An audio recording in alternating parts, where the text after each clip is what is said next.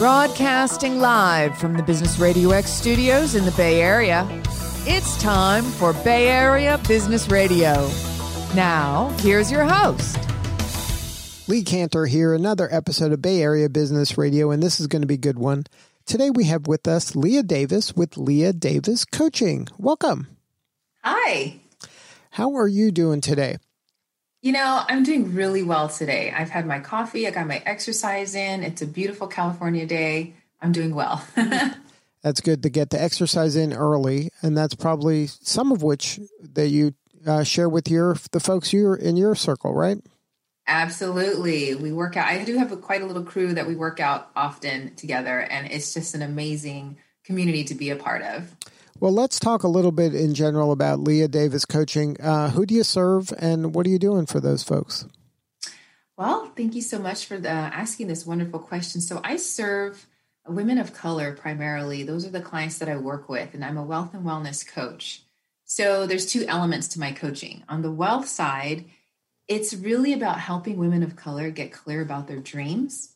So, we discuss like their money management habits, that uh, things that they may or may not be doing uh, to be able to reach and achieve the dreams that they have for themselves and for their families. Oftentimes, the women's that I, the women that I do serve are those who are wanting to completely transform their wealth legacy and leave something behind for their families. And then on the wellness side, so that's more of a trauma informed approach.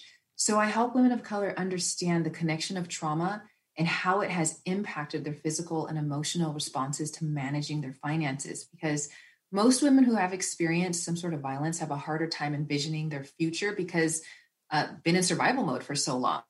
So this process, it's a holistic approach that I take, a physical, emotional, and even a spiritual focus to guide women towards feeling safe with money and they no longer second guess the choices that they're making. So now, how did these? Uh, how did you decide to combine these two areas? Uh, did you start out with both of these this in combination, or did you start on one uh, and then worked in the other one over time?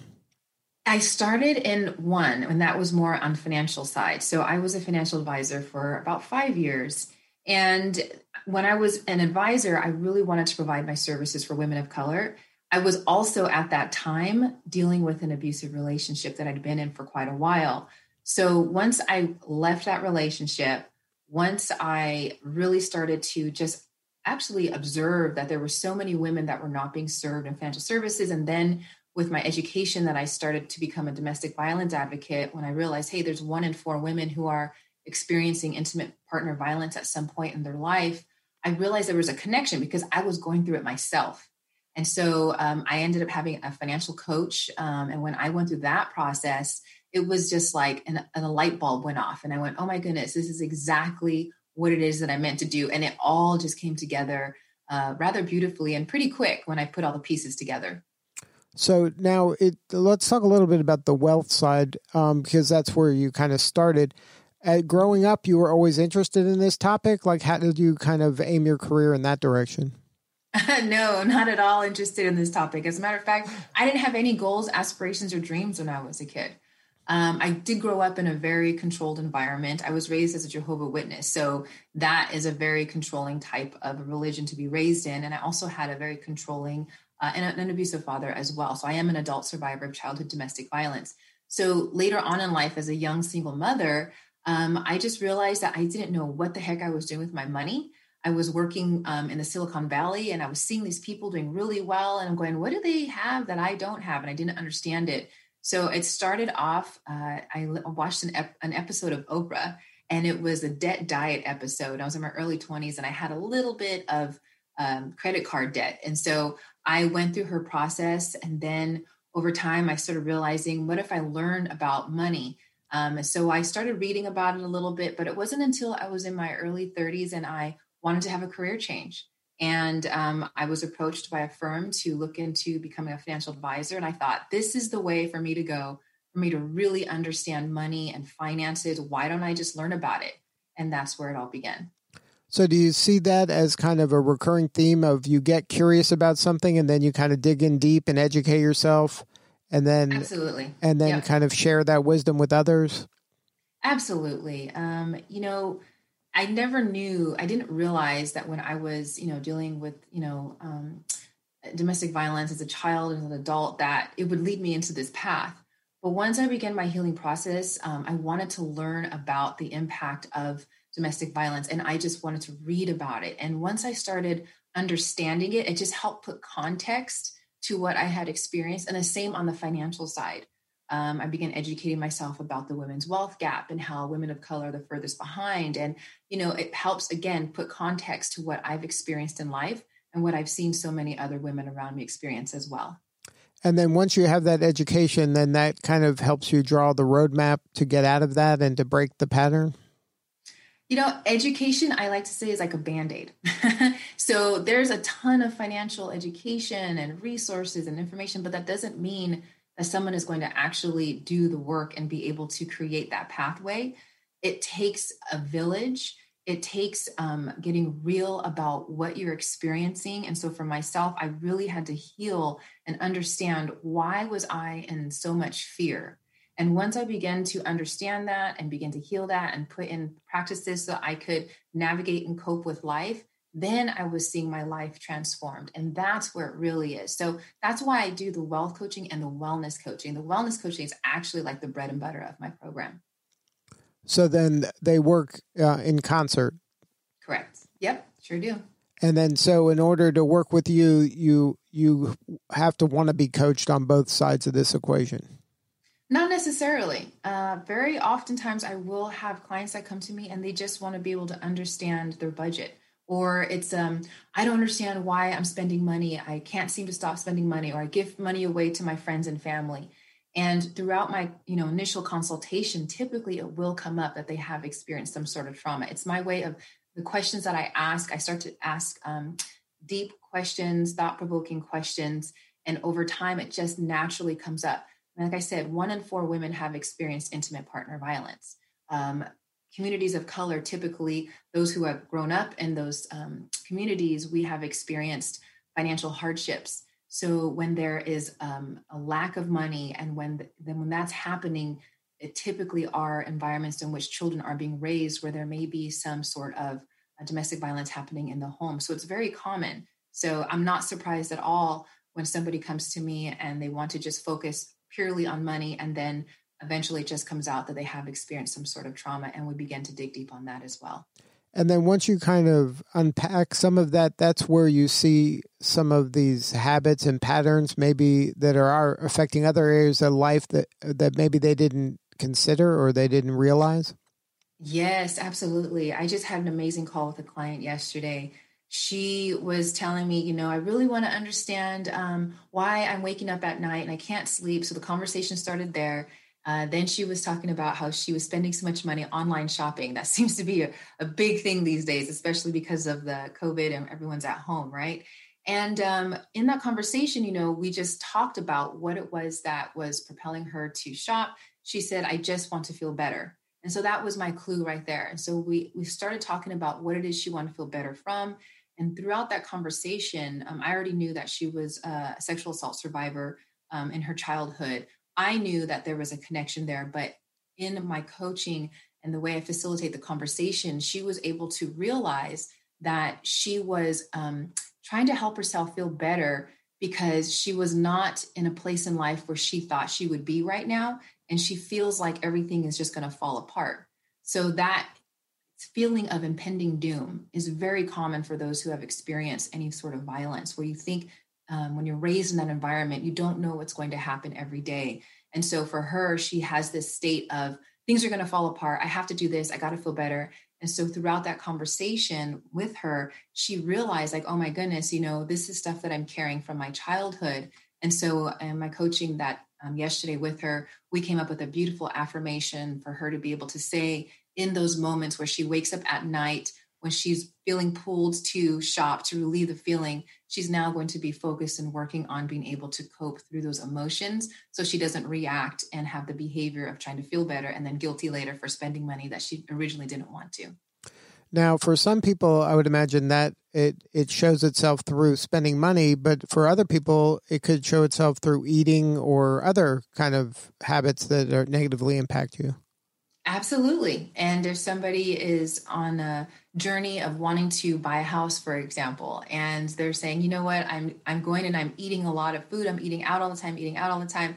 Okay, let's talk about that. And then that still is a financial decision that they're making. If they're able to save some money to put towards a down payment for a house, a house, uh, this again is this would be a wealth building thing, a tool as well, which is home ownership. So having a conversation anytime there is a behavior or pattern that um, my clients are experiencing or is causing them to do things that they later regret that they know is not helping them stay on track financially then we go ahead and talk about those things as well.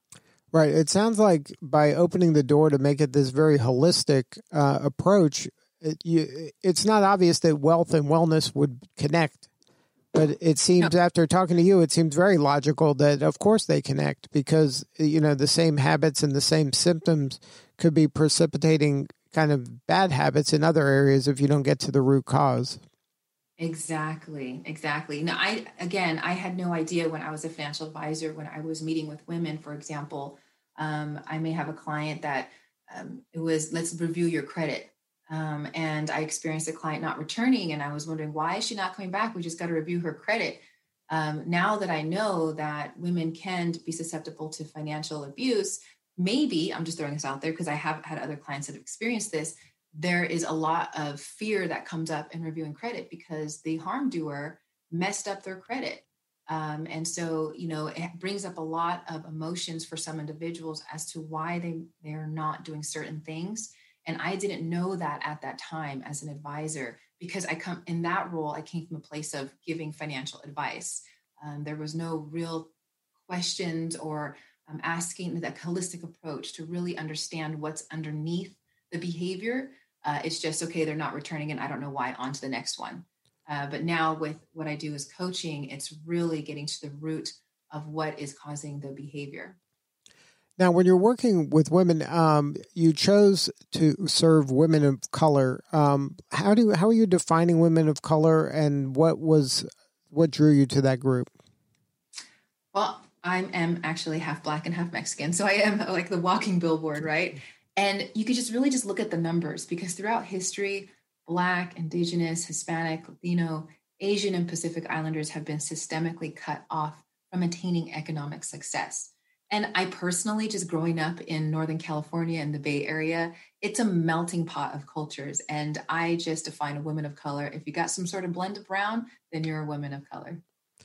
And then, um, since you are a woman of color, that helps you kind of relate, and they your clients see that you've kind of been on this journey yourself. So then there's a, maybe a higher level of empathy there's a, ability of empathy and also being able to sit on the same side of the table as my clients. There is a we all know lack of representation of black and uh, hispanic latino financial professionals. And uh, women of color tend to not go meet with financial professionals. Number one is because a lack of financial knowledge and uh, the amount of shame and the fear of being judged and i'm not ready yet and they're not going to understand my situation so that is something where i bring to the table with my clients is they know that um, i've gone through similar life experiences and i'm able to create a very safe environment for them to talk about these two things you know finances and trauma that are uh, very activating for somebody. When i say activating it can cause a lot of fear that comes up. Um, and so i'm able to create that environment in which they're able to connect with me and it's just a beautiful process that we're able to share together now, what is kind of the pain that your clients are having right before they call you? What is kind of their friction, or where where are they having challenges where the best solution would be to call Leah, but they're going through something? What is the usually kind of that trigger that gets them on your radar? It'll be um, common. What's very common I'm noticing lately is that women who are giving money to family and friends, and especially this time of year, approaching the holidays. Um, and they tend to be uh, the one in their family who has graduated college or they are business owners. So they're like the one that's made it in their family's eyes and within their loved ones. So they may feel like they're a personal ATM. Um, and they're giving money to help and they're giving money as a sense of duty that I'm supposed to do this. Meanwhile, they're in the back of their mind, they know that they're not putting money in their savings. They know that they keep taking money out of their savings to give to somebody else, and it keeps happening over and over, and they're stressed out financially. So, you know, that is a catalyst for me to receive a phone call where uh, that woman, that particular woman, say, "Hey, I just really don't understand why this is happening, and I, I know I need to stop and I need help." Um, some women that it's perhaps maybe they realize that they don't have a positive relationship with money, that they can't seem to have money in their bank account. That's a common one too. You know, they there's money in their checking account and they'll do whatever it is to spend it and get rid of it because having that money in their account has them feeling uncomfortable because they just don't know what to do with it. So those are some of the key elements. Or perhaps maybe it's a woman who has, um, I have some clients who um, have gone, are currently in or have gone through recently the family court uh, system when it comes to custody challenges with their children, and they're having to go through litigation with their harm doer. So these women, you know, they are navigating this, um, children going back and forth, and they're really wanting to find that extra level of support to help them be able to get through that and to be able to cope with the emotions and feelings that come up with dealing with this harm doer continuing to while trying to have economic stability while they're trying to have financial stability and to be able to just get through life so there's a lot of different reasons why women may, may reach out to me and those are some of the main ones that i've been noticing lately now, can you educate our listeners about when is it appropriate to call a coach and when do you need like kind of a therapist or um, you know a psychiatrist? Like how how do you know uh, what you're going through should be contacting which appropriate you know person that wants the help? You know, honestly, if you just have a question and you want to be able to figure things out, I have therapists that I refer clients out to or people who come to me and I'm like, wait a minute, you know, I think you may need to see a therapist right now because I'm not a therapist, right? I'm a coach. So, you know, I think I can just speak from personal experience that I knew when I was in crisis, and my crisis was not being able to cope with life. For me, I was using alcohol at that time to try and cope to get through life. Like you said earlier, some people may shop, some people may eat. For me, I was abusing alcohol, and I knew that there was something there and I didn't want to do that anymore. So I reached out for help and I went to a therapist at that point in time. And that therapist also helped me to be able to get the courage to walk away from that relationship. So, you know, if somebody is still in a, in a situation where they are experiencing uh, emotional, verbal, physical, even financial abuse, and they want to get out, definitely the support of a therapist at that point in time, and also reaching out to uh, local domestic violence organizations, tap into local groups of other survivors so that you can begin to hear and to connect with other women who have gone through similar situations and they've turned their life around. Um, that is key. And coaching really comes in when, for me, I love working with women who have already gotten themselves out of these situations and they're really wanting to connect the bridge with their emotions and their money and they're ready to take their lives to the next level. So those are women that are definitely ready for coaching at that point in time. Now, can you share a story of maybe one of the people you work with that you were don't obviously name their names, but to maybe yeah. tell the backstory about how you were able to help them get to that next level? Yes, absolutely. So I have a client um, recently. She wanted to be able to move and she wanted to go to live in a better neighborhood, better area, but she could never seem to save money. Um, and so in the conversations, it came out that she had experienced some trauma in her life. Um, and throughout the coaching process, um, in a matter of six months, she was able to save about $6,000. Now, this is a woman who wasn't able to save anything, and she was able to save $1,000 a month and was then able to move to an area that was a nicer neighborhood for herself and for her children. And it was really a process. I mean, it, it was a beautiful thing to see and to witness as we were going through this. She just was really dedicated and was ready and willing to just unpack the behaviors that she had and also working with me you know i was a great accountability partner for her. She just felt like you know i really want to show up for myself and i want to do the work. And so whenever we came up together uh, with some sort of homework or things that she could do to elevate herself and her, manage her money better she was doing it.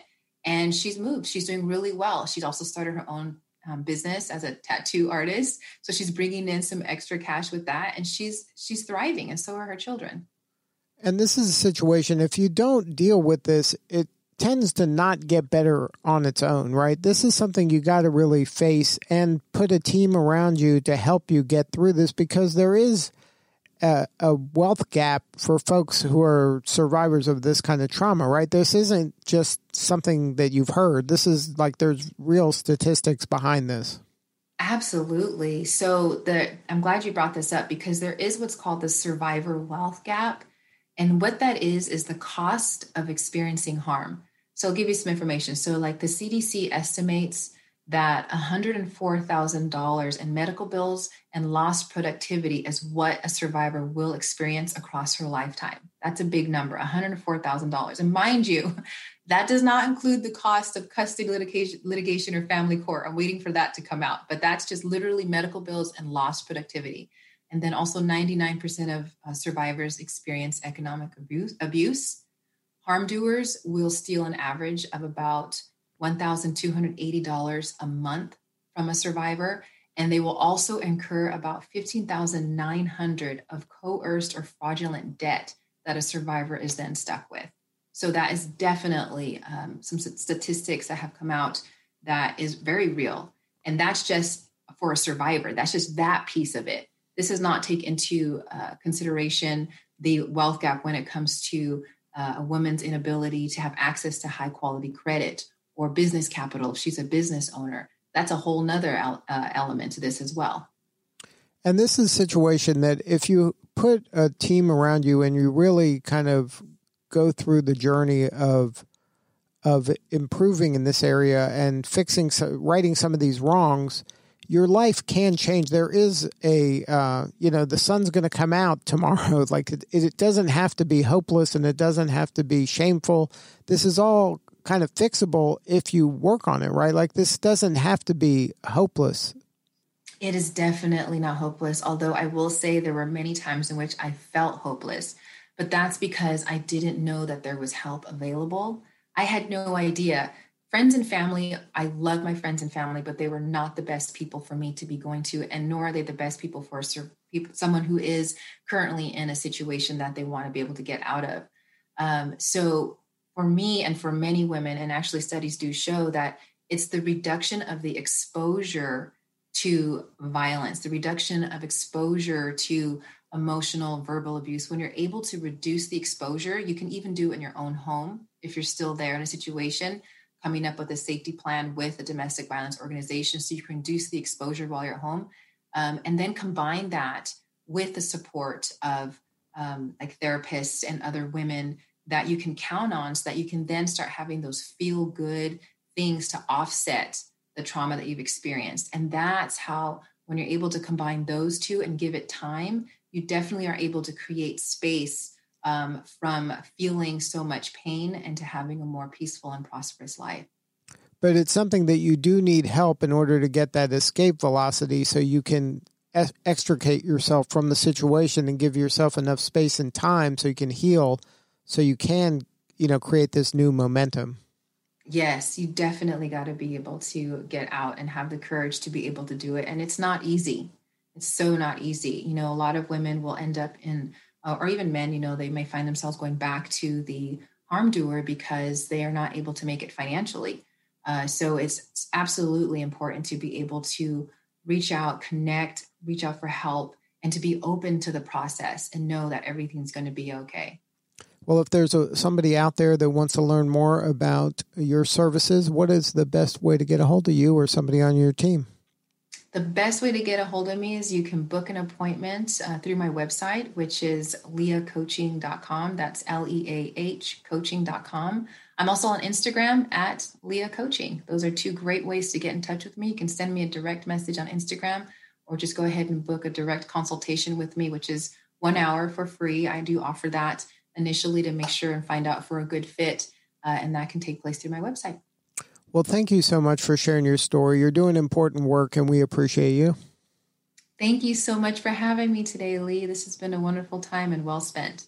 All right, this is Lee Kantor. We'll see you all next time on Bay Area Business Radio.